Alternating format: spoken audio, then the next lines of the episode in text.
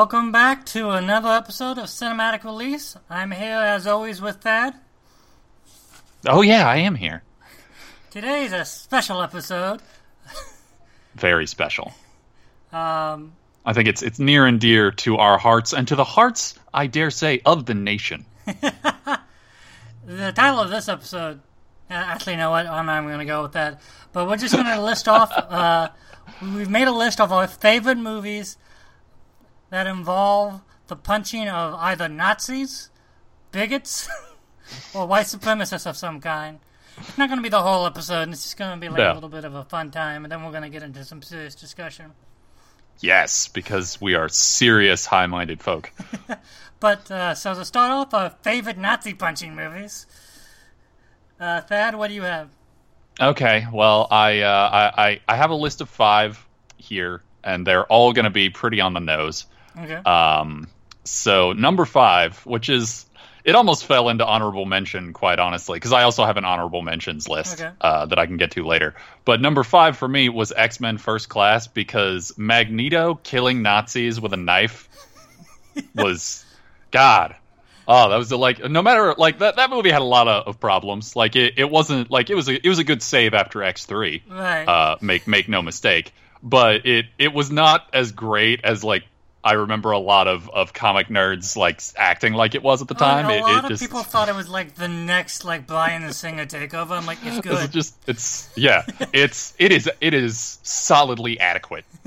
Uh, but that that for much like how the first X Men movie just went full bore with like showing young Magneto at a goddamn concentration camp. Right. uh, the you know first class similarly introduces Magneto by having him magnet Nazi murder. Like it was just The Oh. idea of Magneto as an avenging Nazi hunter, yeah. I would have been okay with like as if they took that series down. Like if that was Oh yeah. new, uh, Like I would have that. Uh, in fact, the the uh, that that was such a great movie idea that they just left. Um. and they never went back to pick it up. That was the most annoying. thing Yeah, and, then that. Oh, oh! It turns out Kevin Spacey's evil mutant was a Nazi. oh, come on, guys! Could we not? Can we not just have followed him for an hour and a half, going through South America and other places, just tracking down Nazis oh, and killing would have them? been beautiful. Oh. Uh, But anyway. Sorry, I, I had to gush there for a minute. That's fine. Uh, also, so, also comic book related sidebar. Uh, Magneto has had some great interactions with the Red Skull over the years, including one time where he just trapped him in a hole with like water but no food. uh, Magneto t- still just not not a fan well, of the Nazis. and this is just to get sidetracked just a, just a bit.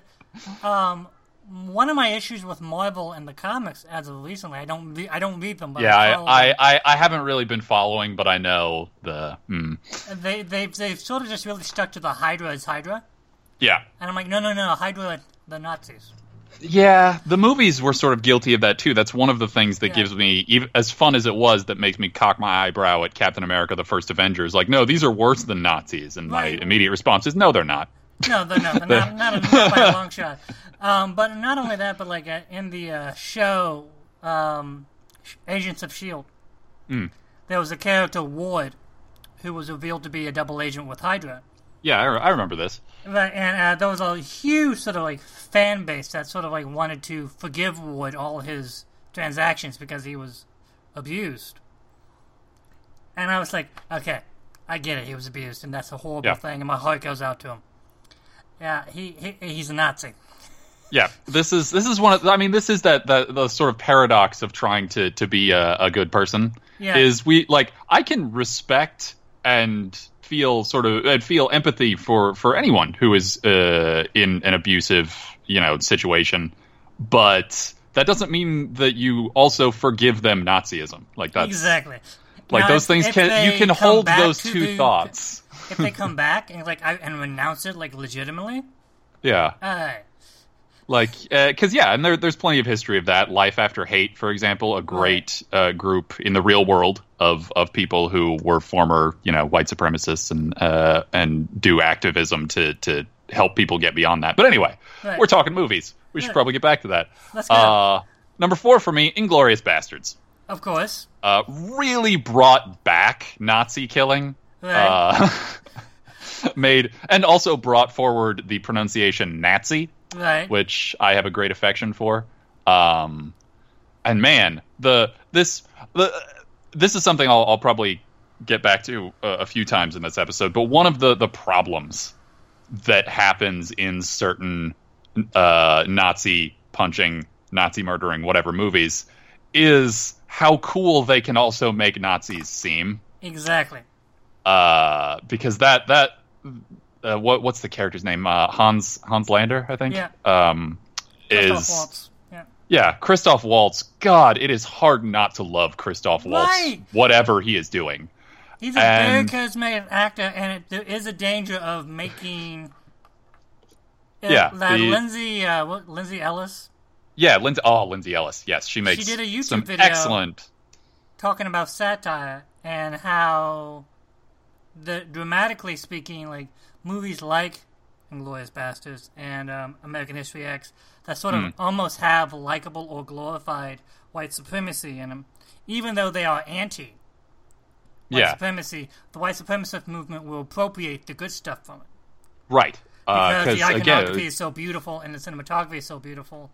Contrary to Yeah. say someone like Mel Brooks, who they don't steal anything from Mel Brooks because he never once, for a yeah, moment, they, gives him a moment. they of do not. of- They don't look good. Whereas, like, yeah, Edward Norton in uh, in American History X, like, it's it's it's hard not to have Edward Norton look cool. Like Right. that's anyway. Uh, so Inglourious Basterds also ha- has some some some excellent Nazi murdering women, which is of course something we need more of in media. Right. Uh, because because history has plenty, and oh we yes, don't pay enough history attention to has that. given us a plethora. Uh, we have a wealth. We have an untapped wealth of Nazi uh, Nazi murdering women through history, and uh, uh, we, you know, with the, I think that that bespeaks uh, of a potentially great future of uh, intersectional Nazi killing uh, film. I think is is out there to take for those of you who are filmmakers and are listening to us for some reason.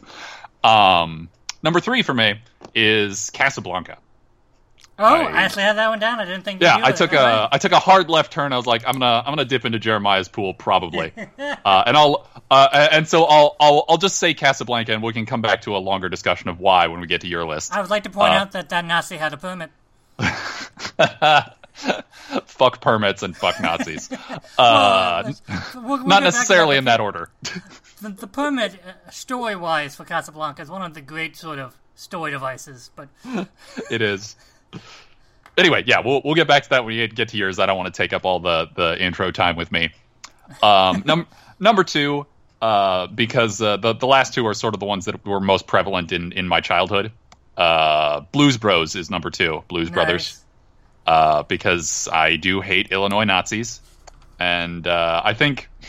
I think one of the nice things about Blues Brothers is it, it it actually sort of toes an interesting line between um, the sort of accurately representing Nazis because you know they they they didn't necessarily make them look ridiculous on their face Right. like uh, like Mel Brooks did, but they also made them s- completely comedic Right. like, at the same time, like a uh, showed them as being ridiculous without exaggeration, like Right. show, showed more the inherent ridiculousness of uh, of Nazis because they they just look so dumb and they must be destroyed for their hate. um, and number one for me, I, I decided I would impose a rule on myself where I could only pick one Joe Johnston movie or movie that he was related to. Uh, so I picked The Rocketeer because I love The Rocketeer, and As it well is of high and it is of high import to me personally. But within this bubble, within the bubble of Joe Johnston, Nazi hater. Um, Joe Johnston, of course, also directed Captain America: The First Avenger, and he worked on Raiders of the Lost Ark as which has uh, one of the more famous Nazi scenes. right. In which his face Uh, gets melted off. yeah, it's got face melt. Face melting is the one that people always reach for, but quite honestly, I think that it's important to remember uh, Nazi that gets chopped up by airplane blades. Propeller. That was actually Yeah. part of the theme park for a while, if I remember correctly. Oh yeah, yeah. Propeller, propeller Nazi death. I think is is in some ways more important because we've yet to create a weapon that can actually like face melt Nazis Right. in the same way that uh, that the Ark of the Covenant does. But we have airplane propellers now. Right. Like you could you could just go and find some. Um, but uh, but yeah, the Rocketeer to me is is great for a number of reasons. For for the comic book connections, it's it's it does its own thing with the Rocketeer source material. The Rocketeer comics, if you're not aware, Right. uh, spent spent a lot more time um, paying direct homage to pulp characters like Doc Savage and the Shadow. Right. Um, the Doc Savage was actually the, the it was, he was never named, but he was clearly the source for the Rocket Pack in the comics, as opposed Right. to in the movie, uh, where it was Howard uh, Howard Hughes. But uh, but we have you know the the great the the greatest one of the greatest heel turns. uh, when when the American gangster is like, I'm Also, an you know- American gangster. Fuck Nazis. No, no the, the line is because I, I have it committed to memory. Of course I, you do. The, the mobster says, "I may not be hundred percent. Uh, I may not make an honest buck, but I am one hundred percent American, and I don't work for no two-bit Nazi. Yeah, the uh, the Two bits, not even a whole bit. Two bits. Yeah, when when when even criminals in America are like, "Hey, don't don't let me in with those guys. I just organized crime. That's my deal." All right. Uh, and also one of the great uh, the the animated sequence I think does a, a It's really good. Yeah it does a great job of of sort of showing the stakes Right. of like why why uh, an army of flying Nazis is so much worse. Right. Um, and Timothy Dalton as the annoyingly charismatic Nazi. Again, again, it's like, can you, stop being so charismatic, Nazis? I love Timothy Dalton. To be fair, with the Rocketeer, they make him an oily, slimy, charismatic. Like True, they it's do. clear from the very beginning he's a bad guy. He doesn't. He doesn't have the real world charisma that an Edward Norton or a uh, uh, Christoph Waltz Right, give like, their his characters. is like it's- literally like a fake popish charisma. That the yeah, moment I mean, he's also he's also very clearly based on Errol Flynn, who has his own greasy kind of grimness to his background. The more you know about Errol Flynn, so. But yeah, so uh, and within the bubble of the Rocketeer, I also say you know the the the other Joe Johnston movies have have high regards for me in in terms of the sort of the broader pop culture. Uh, the hatred oh Nazis uh, committed to celluloid. So Jeremiah, what do you have? I went a little bit more broader in terms of like what I was going against because it wasn't just Nazis at Charlottesville. There was also white supremacists and Klansmen. Right. I, So- I, I went more Nazi focused in mine. I Uh, by have design. n- I have the 1988 movie Mississippi Burning, Mm. directed by Alan Parker with Gene Hackman and Willem Dafoe and Frances McDormand. Now, Mississippi Burning is not a movie I'm going to recommend. Over like it's Gene Hackman is great and the movie is great to some extent. The problem is it's one of those movies that took place during the time in which white people told movies about black oppression. and so yeah. the FBI is the hero in the civil rights movement, and that's not really the case. But you do have Gene Hackman grabbing a Klansman by the nuts and twisting. and there's Like, a lot of sort of Klansman punching and humiliation of the Klan, and of course the eventual revelation that they killed two, uh, at least two or three civil rights workers. Like it, it's, it's it's on the list, but it's low on the list for a Right, reason. right. I, I bring it only just to, to make it make it clear that we're not just going after certain people here. Right. Going after the whole ideology of any kind of white supremacy. And that we are not alone in this. Filmmakers are also doing it. Um, oh, Brother Where Art Thou 2000. ah, There's a, a burning cross that falls onto a clans member. that is God. I just every uh, whenever I try and think of Oh Brother, Where Art Thou, I just it's too like I I need to watch it immediately because it's too pretty. Like I, Brother War Art every- Thou is also a movie that I hold dear, near and dear to my heart because I find it an incredibly soothing and comforting movie. And also, I think it deals with the the idea of humanity of just trying to get home to a place we feel comfortable. Yeah. Um, but again, also it's it's one of those instances where uh, we see uh, uh, of all the the prisoner stories and the humanizing prisoner stories that we see. Oh, it's a trio of of uh, white men led by the the most attractive man on the planet. Right. Uh, so the uh, We- going we- back we to the the the dancing uh, KKK scene, yeah the Coen brothers, the troupe they hired was a mostly black dancing troupe. seriously Yeah, Oh, And that was their way of giving like a little fu to the Klan. we actually I remember in our uh, to to go on a tangent that is related our our high school production of the uh, the Foreigner, uh, which is a, a hilarious play if you are not familiar. Uh, that also involves uh, mocking the Klan. One of the Klansmen in our production was a uh, a young black man, which Right. I still find funny. And also another one was a woman.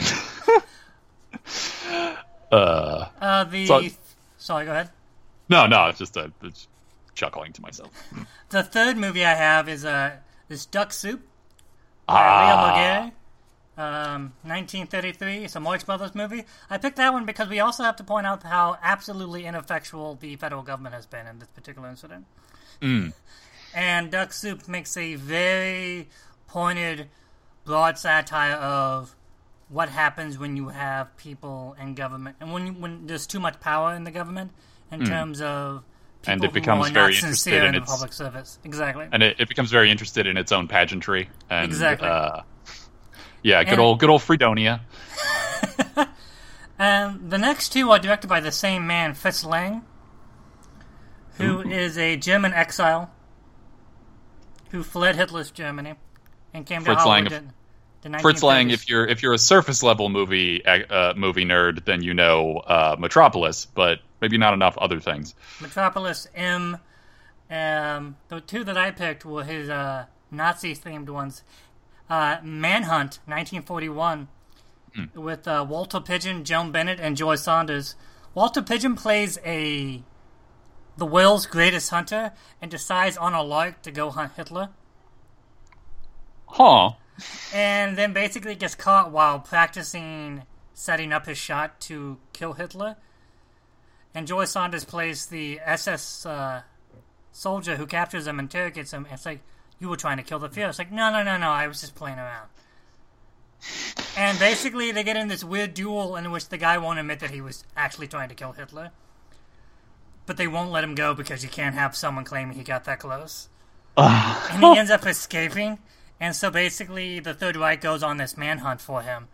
And basically, George Sanders, who plays the SS soldier, corners him in a cave and forces him to write a confession that he was actually just trying to kill Hitler. And the guy does sign it and give it back to the guy, but then he ends up killing George Sanders, joins the RAF, and parachutes into Germany to finish the job he started at the beginning of the movie. That's amazing. It is, but wait till I tell you the second movie. Okay. Hangman also died 1943. Yeah, I had never. I saw you mention this on online, and I, I had never even heard of this movie. I've heard of the movie. I had never seen it. It's uh, it's written by Fritz Lang and Bertolt Brecht. Yeah. Who Brecht uh, denounces this movie because he doesn't think enough of his ideas went in. Fritz Lang has actually done a side by side comparison of the screenplay and the movie, and everyone's like, "Yeah, no, a lot of Brechtian ideas got in there." But another uh, writer, John Wexley, got co-credit. And what Hangman also dies is based on an actual event that happened in Czechoslovakia. A the second man in the SS by the name of Richard Heydrich, who was nicknamed the Hangman because he executed so many Czechoslovakians. Um, there was an actual um, Allied attempt, a successful attempt, to actually assassinate Richard Heydrich. Hangman also died. Goes, what if it was the Czechoslovakian underground? Nice. So it's really it's over two hours, which is really long for a 1940 movie. And it's basically with Brian Donlevy, Walter Brennan, and Anna Lee, and a host of others. And it's basically about the Czechoslovakian underground assassinating Richard Heydrich, Wein, sorry, Reinhard Heydrich, and then trying to cover up the person who did it at the cost of over 400 li- Czechoslovakian lives that the Gestapo takes as hostages to force them to name the assassin, the the the man who killed him. Oh, I'm gonna have to watch this. It is because at the end, spoilers, all of them, get, all 400 die.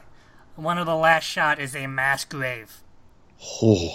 and everyone in the and all the people within the the city laying wreaths down, while the man who shot uh, Heydrich stands by with a hat over his head, and Lang ends the movie with a giant, super, uh, giant, the giant wood knot covering the frame, and then at the end comes behind it. Oh wow! It's a propaganda movie, clearly. But Yeah. I read a lot of reviews saying this doesn't feel immediate. The immediacy is gone because it's not doing the World Second World War anymore. It's like it's a great movie, but it doesn't feel like as powerful as it probably did back then. And I'm like, my Right. God, it, it feels kind of really powerful now. Because there's Hmm. a, one of the main plots is Anna Lee's character doesn't want any part of it because her father's been kidnapped, and she begs Brian Donlevy to come forward and admit that he's the one who who shot Heydrich. Right. And at one point, he refuses to because he was going to come forward, but gets talked out of it, going, "You can't do that because it won't matter. You come forward, they'll kill her entire family, and then they Right. just keep murdering the rest of us anyway. None of it matters." Like the uh, the idea that there's a, a reasonable way to end what what was going on. Right.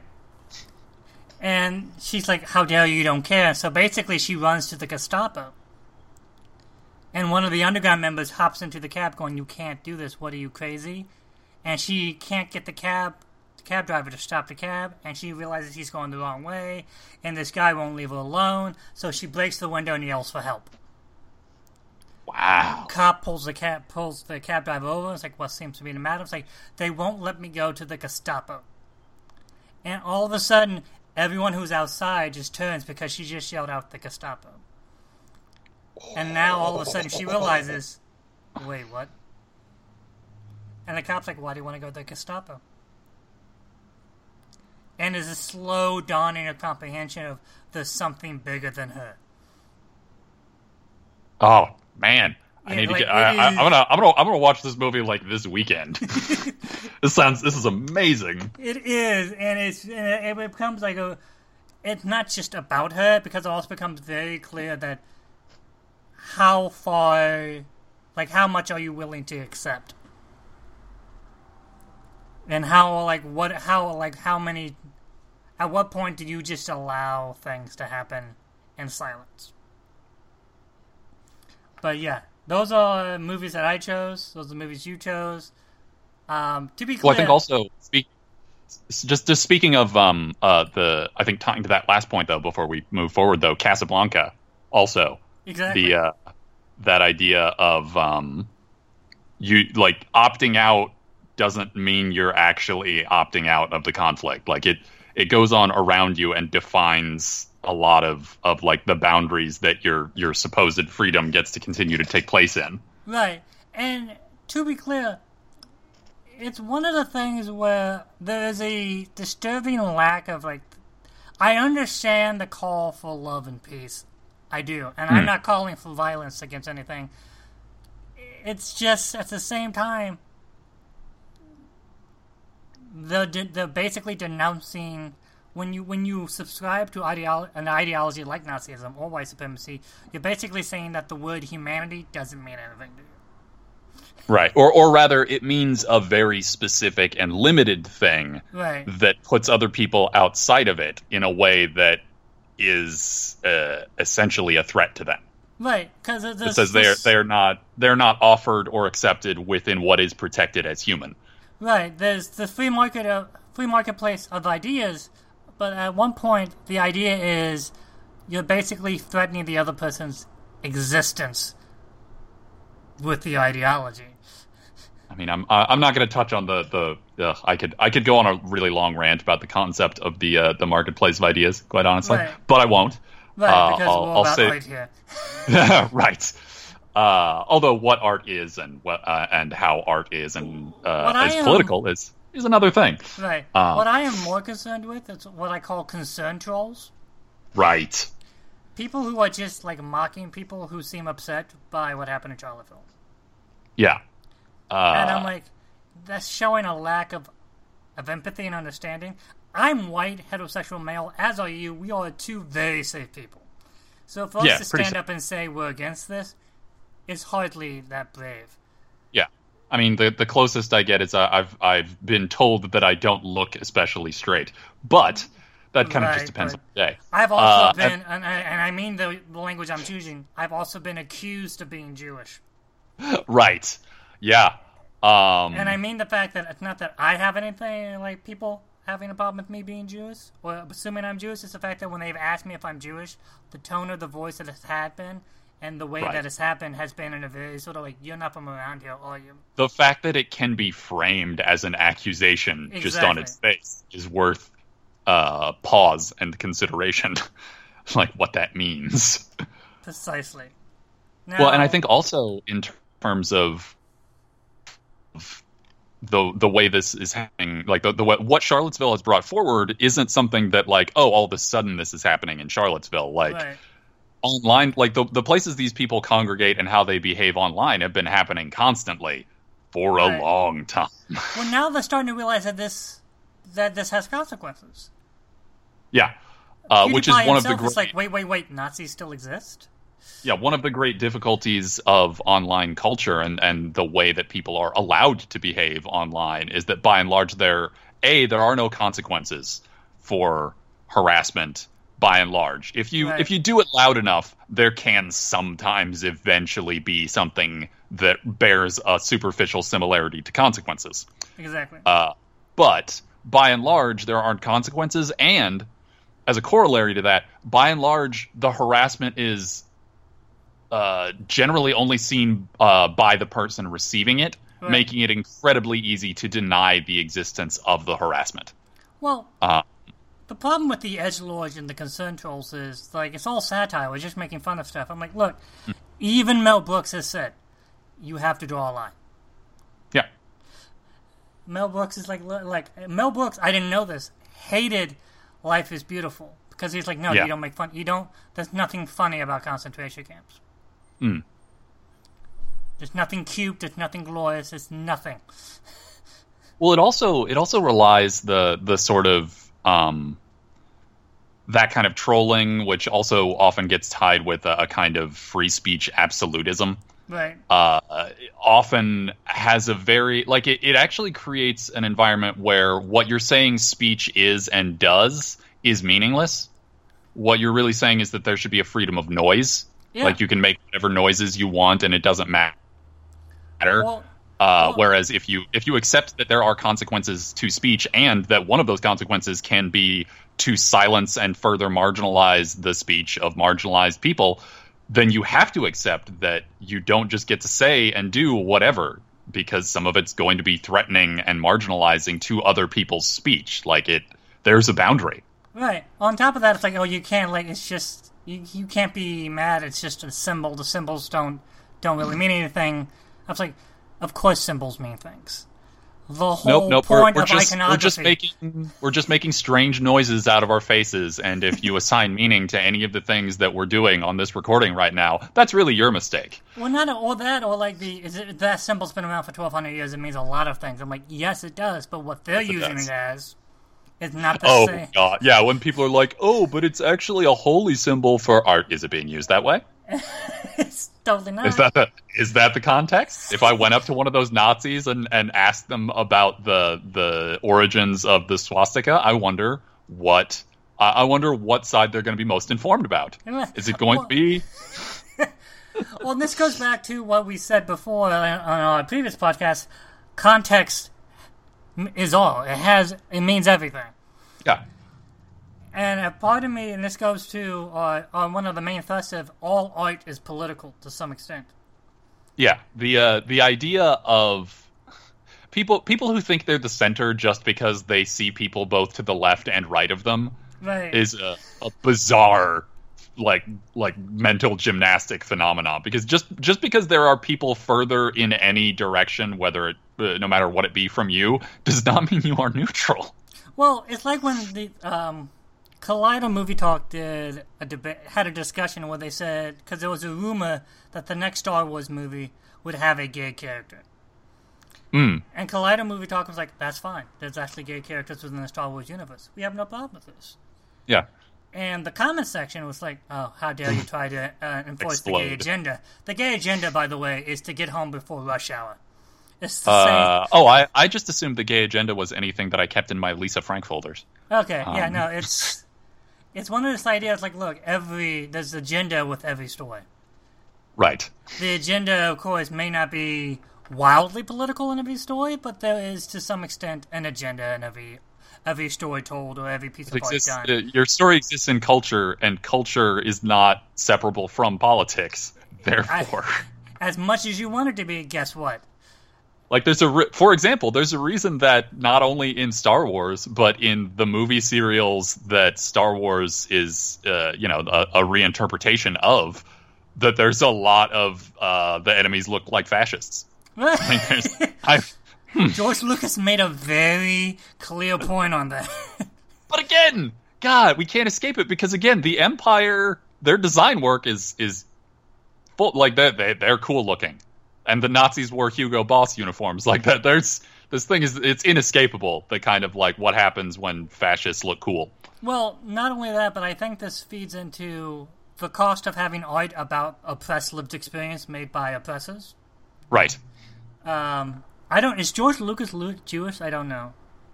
I uh I don't know. Okay, that that's that's all bad on that part. But it's the problem of we have a lot of times when there is any kind of story like that, we have a tendency to make the oppressors look good because that's part of our culture. Right. It's With it the is exception of like maybe stories about racism in terms of uh, southern racism or northern racism, but even then, there's the tendency to be not all white people are bad. right. Which is why we have this new crop of movies about racism by black people telling black storytellers telling stories about their lived experiences, and it is unsettling because there is nowhere for you to run in terms of well, where's the good white guy? Right. The Because uh oftentimes that's not the point. the gaze isn't made to allow you to feel like you aren't complicit or aren't not you know, maybe complicit's the wrong word but aren't aren't a part of the system that is destroying these people Right. Well, even when 12 Years a Slave came out, there was a Mm. lot of people sort of overlooking the fact that Benedict Cumberbatch was playing a, a monster A monster. A guy who actually said, I'm going to send you the guy who was a quote, I'm not going to say I can't, but he broke slaves. Like, that was Right. what his reputation for. It's like, look, you may be telling the truth. you may not be an actual slave, but uh, I can't do anything. I'm sending you to this guy. And they're like, well, if he hadn't lived in that time, he'd be a good guy. I'm like, yeah, tough, tough shit. He lived in that time, and he didn't do anything. yeah the you just because just because you don't do anything against the the, the just just just because you're not like going out and I guess being an activist pro slavery wearing whatever like if you're if you're a slave owner and you're existing like I don't I don't know uh, know how that calculus is hard to figure out like you're Well, still There's this thing, this belief, because I know that slavery is wrong, and I know racism is bad, and I know anti-Semitism yeah but is it, it like it ends up being this very surface level understanding of that Right. And it's like, well, if I had lived back then, I would have done something. It's like, it's comforting to think that.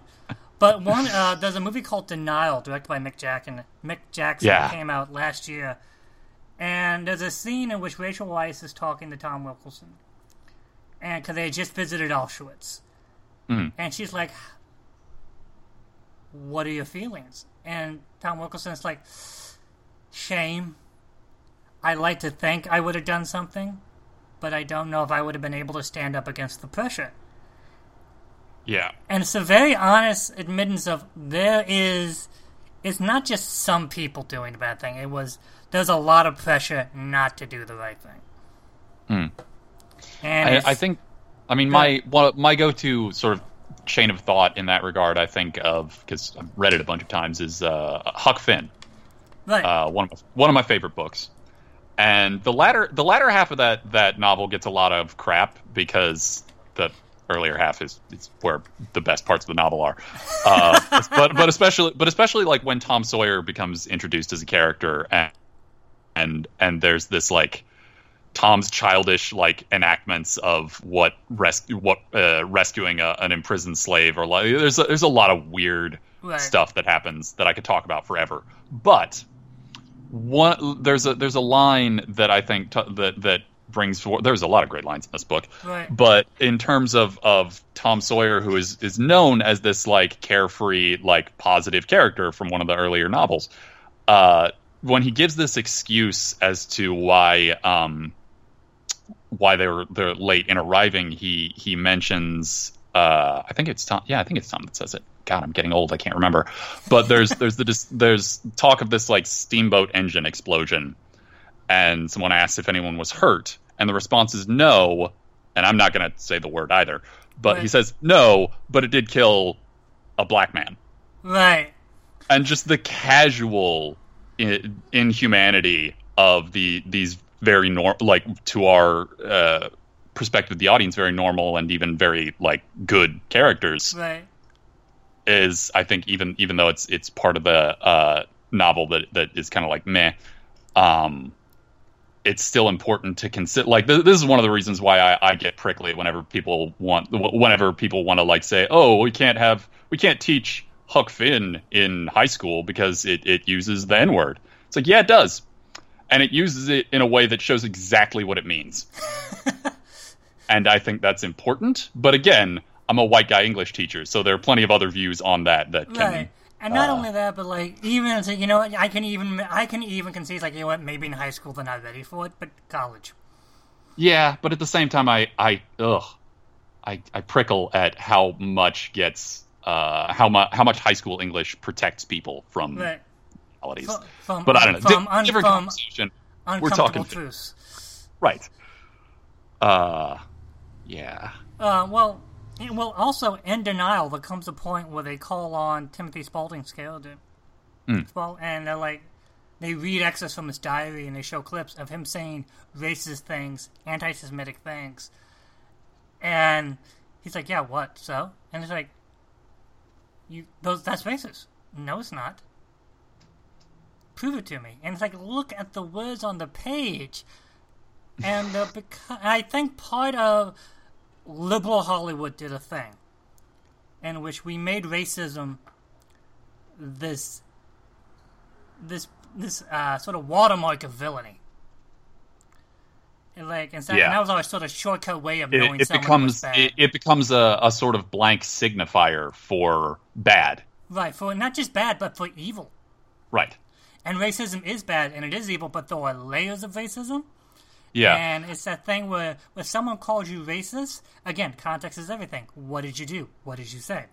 Yeah. And The- it- the- in fact, I was I was thinking about this just yesterday. I was I was like writing out some notes. Um, One of the most meaningless statements i- available in in English language and modern discourse, I think, is "I'm not racist." is is almost an inherently absurd statement. Right. because a the context where you would have to say that already says some pretty bad things. And b like yeah like how how are you defining it? Because it seems to me when most people try and legitimately say that statement as though it were meaningful what they're really saying is i am not bad. I am not evil Exactly. And the thing is, no one is saying you are. They're saying what you just said. Yeah, what you said, what you did, just Right. any number of things. Like the, uh, there's something I see a lot in online uh, apologetics, let's say, of uh, racist behaviors or or sexist behaviors or any number of other things, Right. where um, it it seems as though the, the they don't say this, but it seems as though the the way that I'm not racist or I'm not whatever is deployed, I'm not whatever other sort of bigotry is deployed, is meant to say that you have to be consciously thinking I am a racist while doing the racist thing for it to count. Like I there was there was a video oh I, I can't remember which site it was on. Um there was there was a video that I saw of somebody at uh, Charlottesville, a white guy who was like he he ran away from the protest area and Oh, yeah. took off his white polo and and his his like his, his racist uniform Right. uh, and a person caught him doing this and followed him around asking him like why he was taking it off what he was doing and like he was like well i just i just like being offensive uh, i didn't i didn't really mean anything as though Uh, and this, of course, gets into to some sort of death of the author, like postmodern language analysis shit that I, I will prevent myself from going off on a long tirade about. But why does you like even if that's true, even if in his heart of hearts he believes that all people of all creeds and sexualities and racial backgrounds and anything else are equal, that doesn't affect the fact that you dressed as a white supremacist and went out there and probably said and did racist things that even if you with your innocent soul uh are don't don't fully believe like people can still use you for cover that it's just joking while while beating a black man with poles like happened uh, uh well, like it's you, you don't get to say like you, saying that is meaningless. It is, your actions and the context that they take place in matter. They do, and I think part of the problem is because storytelling is the damnedest thing. People change mm. because of stories. Right. Um, Nichelle Nichols, who played Lieutenant Uhura on Star Trek, talks how she was doing autographs, and all of a sudden she saw a skinhead in line and she just kept her eye on him as he made his way like one by one he got closer and closer and finally it was his turn and he was a skinhead a nazi he had the tattoos Oof. and while in prison though he saw reruns of star trek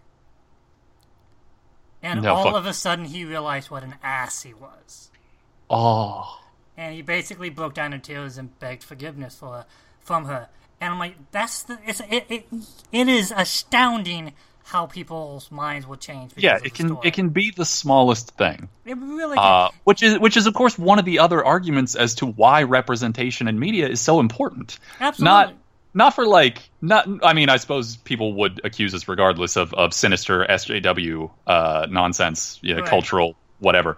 But um but just just to show people being people I mean, even if it's in whether it's in science fiction circumstances, whether it's in you know everyday, so whatever it is, just being able to see people who aren't like you being people, just right. like you are.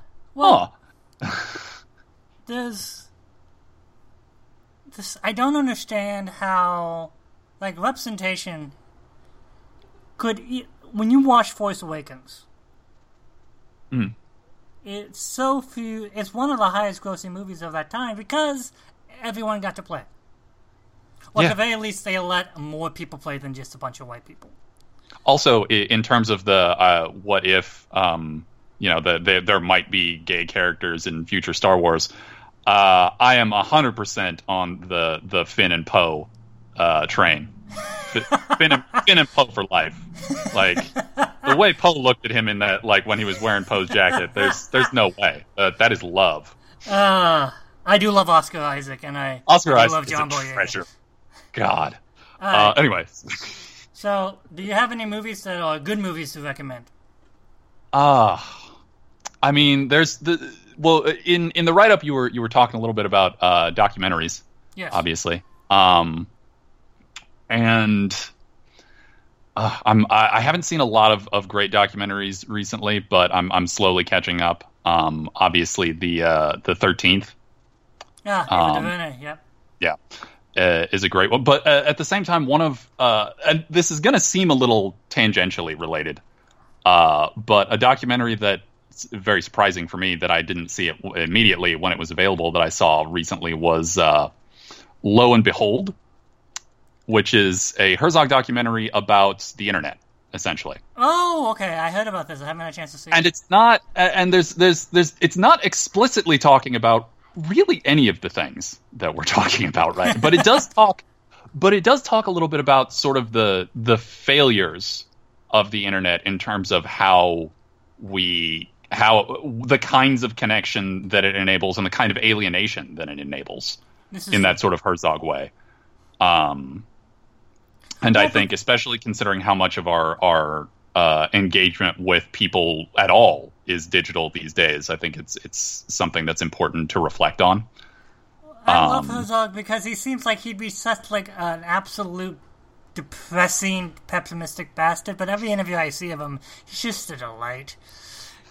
Yeah, uh, and the the things he will show up in too.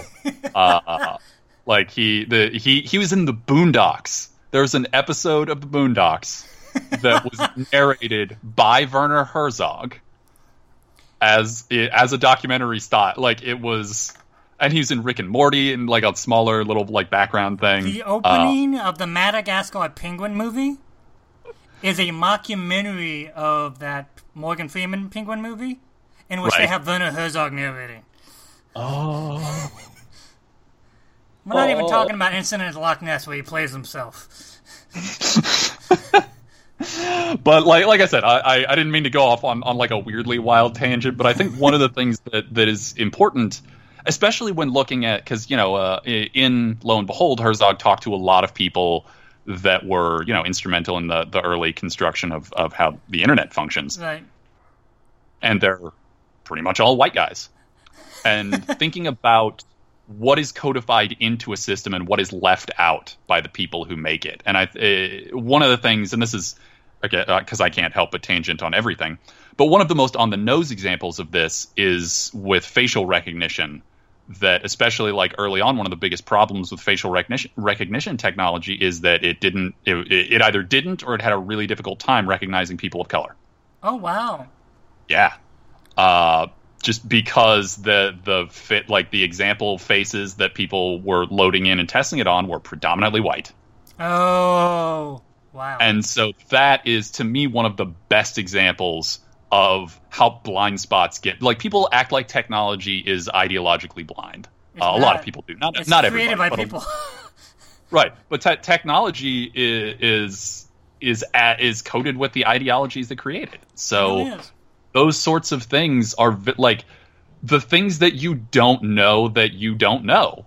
Right. Like if you are a part of a majority group, if you are as as white and straight as uh, well, a lot of us in this podcast seem to be, um, then you you get to be oblivious. Uh, like it's it's easy to not Right. notice the, the the things that you miss. um, Um, anyway, sorry. I again other tangents. The uh, my recommendation is also Ava DuVernay, uh, Selma, 2014. Yes. Which I know uh, I'm surprised by the amount of white liberal friends I have who haven't seen this movie. really. Yeah, no, I, I, I, I, I don't know. I mean, I, I mean, I'm, I'm not like I'm. I guess thinking about it, I'm not super surprised either. But it was like, I don't know. It was, it was, it seemed like it was everywhere there for a little bit. It was, but it was not. It's one of those weird things in which I don't think a lot of white people, even well-meaning white people, didn't see because there's this sort of like, oh no, They were happy enough that it existed. yeah. Uh, but Selma is uh, a fantastic movie. It's also one of the great movies about protesting that I've ever seen, about how to coordinate and how to overcome minor spats between the different factions, and how petty different factions can be. And also, Yeah. if you if you notice, Ava DuVernay at in every shot there is at least one black woman. She makes a conscious decision to show that women Oh, I didn't think of that. a were a not just a giant part, but an integral part to the movement. Oh wow, that's that's fantastic. Like I, I mean, I that's not surprising thinking back, but it's uh, uh, it's great to know that that was a conscious effort. I don't know if it's a conscious effort. I'm just saying that's what I saw. Oh, okay. Okay, I couldn't. I was confused then. Um, this one, uh, in terms of God, you're you're asking me for like well, one of the things you were talking about is like not not just documentaries. We sort of went on that tangent, but positive movies. Well, And the movies I- that were like because we went on sort of like a we started off kind of dark, and I'm sorry, but I was like I wanted to Yeah. end on the But um, I don't know. One of the uh, uh, to me, it, also it, it, the, how you define positive to me is sort of broad. Uh, because one of the things that popped in my head, because to me, in a lot of ways, all representation, uh, re- kind of regardless of uh, if it's good representation, if it tells a good story, then that a good story is positive on its own merits. Right. Because I because I kind of worship story. Um, right, as well as you. so I was thinking of of despite how sort of gritty it can be, I think Tangerine. Tangerine is great. Tangerine's actually uh, one of the better movies that came out that year. Yeah. Uh, he has a new movie coming out, by the way. oh, really? What's uh what's The the Florida Project with Willem Dafoe. ooh, I I do love Willem Dafoe. I have the trailer on my Facebook. Excellent. Um, will- but um, yeah, Sean Baker. Uh, Tangerine, it's it's kind of gritty, but it's also very moving. It's very Yeah. It's almost like a farce at times, and at other times it's also like almost like a slice of life movie. It's, yeah, I'm going to use the word masterpiece. It's one of the better movies that come out um, in the last five six years. Yeah, and I, well, I think one of the things that it doesn't, while like it, it doesn't shy away from the difficulties inherent in just existing as a as a trans person. No, it doesn't. Uh, Well, So no, it I- I- also uses actual trans people too. yeah, which is one of the so novel. yeah. So, huh? How about that? Uh, maybe maybe we should stop being like, oh, look at this brave straight white guy playing a, a trans woman like that we always do. Uh, but um, ah, what else? Like I I get so Um, I have a documentary. Um, Oh, from go ahead. 19, uh, HBO documentary from 1997 by Spike Lee, Ooh. Four Little Girls, and it's about the four girls who died in the uh, church bombing. Oh and- wow! And I don't I, don't- I don't know this one. Uh, it came out in 1997, and it's it's really just an oral history of the civil rights movement.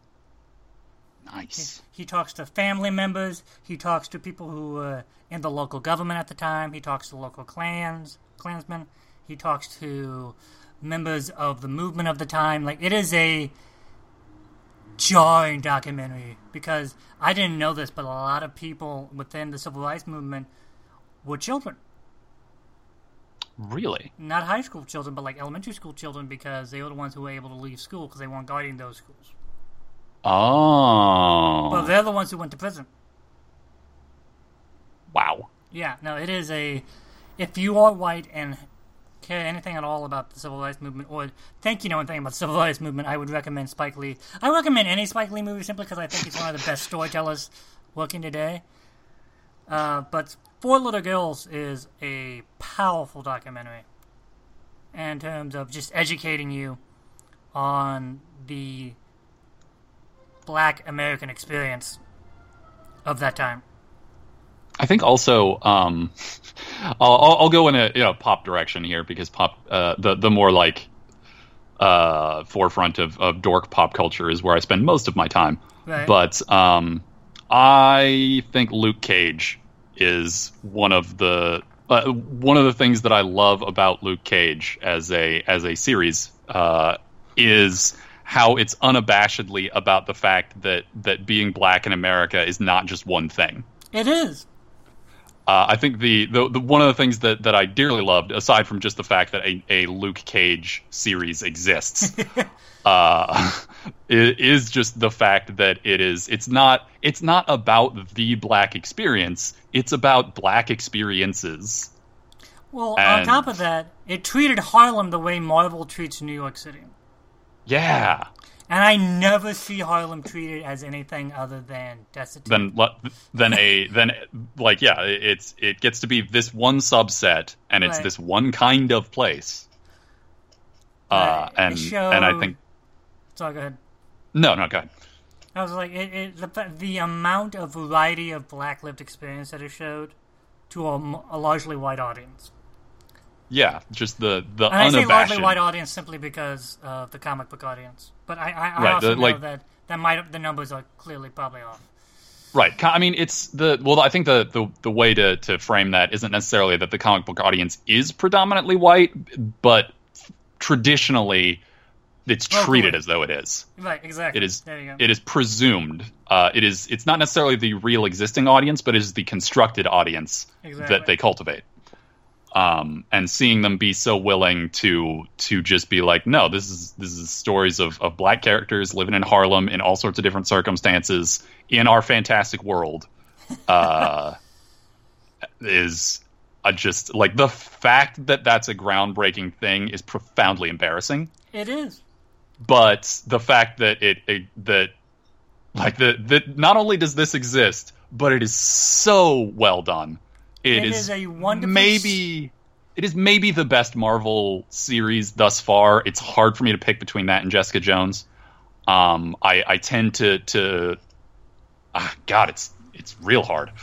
Uh, yeah, no, like it, it's. I think it's safe to call it a tie. Yeah, yeah, probably.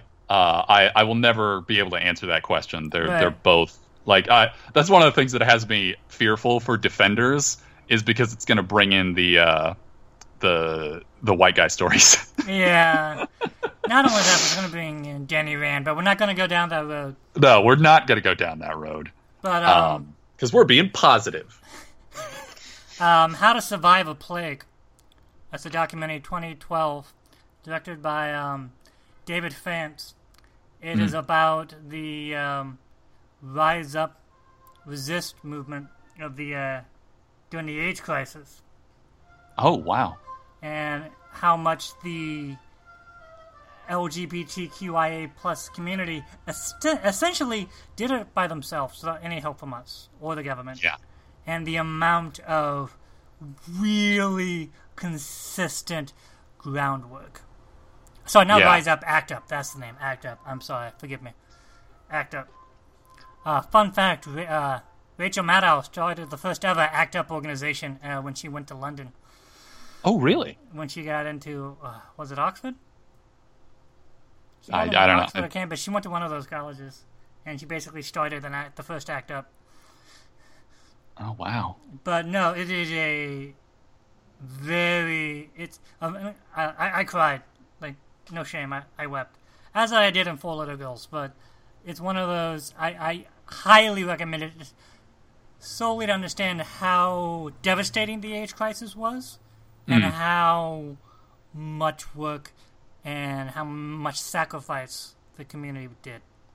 Yeah. Uh, I mean the it's from the outside. There's so little that the the sort of popularly constructed history talks about Right. in, in terms of it. Like I saw last year, I saw a, a short video clip of uh, like the the press secretary at the time, basically just Oh yeah, making making fun of the reporter who kept asking about the AIDS crisis. yeah, Uh, and like I knew that that it was dismissed popularly or that it was it was generally ignored, but I didn't know how oh yeah. uh, uh, like I, I like until I until I saw that clip, I never really understood how like mocking people, like how dis like actively dismissive. Yeah, it Uh, it is jaw dropping that particular piece of history. And yeah, like it's the, a the sin more we've never really quite. I don't think we're going to be able to atone for for quite some time. Um, yeah, like the, the way that that generation, uh, like a huge chunk out. of it, is just Yeah. gone. Yeah, Um. So on that note, because it's, I think I think one of the things that the uh, on to to tag that last note, it, a lot of people like to say that that history is written by the winners, but what it really is is history is written by the survivors, whether you win or lose. Uh, and, and it is all about surviving history for some people. yeah, Um, I wanna. I just want to point out that me and Thad are both white. We are both heterosexual. We are both male. I the, the topic we were discussing today was not meant to be aimed at anyone who wasn't like us. Uh, Yeah, like we- we're not telling we- people who are marginalized something they don't already know. right. Uh, Uh, I I the the the main thing I know is that I don't know enough. yeah, and any of the things I got wrong, uh, or that I said that that came off as stupid or short shrift or crass or whatever, I will accept what like uh, that I need to know more. I always need to know more Right. because I because most of my life I have I have been allowed not to. exactly. Uh, not not even so much allowed, but almost sometimes in some places even. I've been I, I've I've been allowed to not know that there was more I needed to know. right. Um, uh, you it's a, you know I, I we get to exist in that space uh, for so long that Right. I'll never know all the things that I need to uh, in order to be a better uh, you know in order to be better at standing up for uh, what's right. Exactly. Um, make sure you listen, listen, review, and uh, on iTunes. Listen to the other Fundamentals podcast, Fundamentalists, Ladies First, and um, Unabashed Book Snobbery. Um, be safe, be well. Uh, Don't be a Nazi. don't be a Nazi. Right. Say goodbye, Thad. Farewell, uh, and we shall see you in future times. All right. Bye.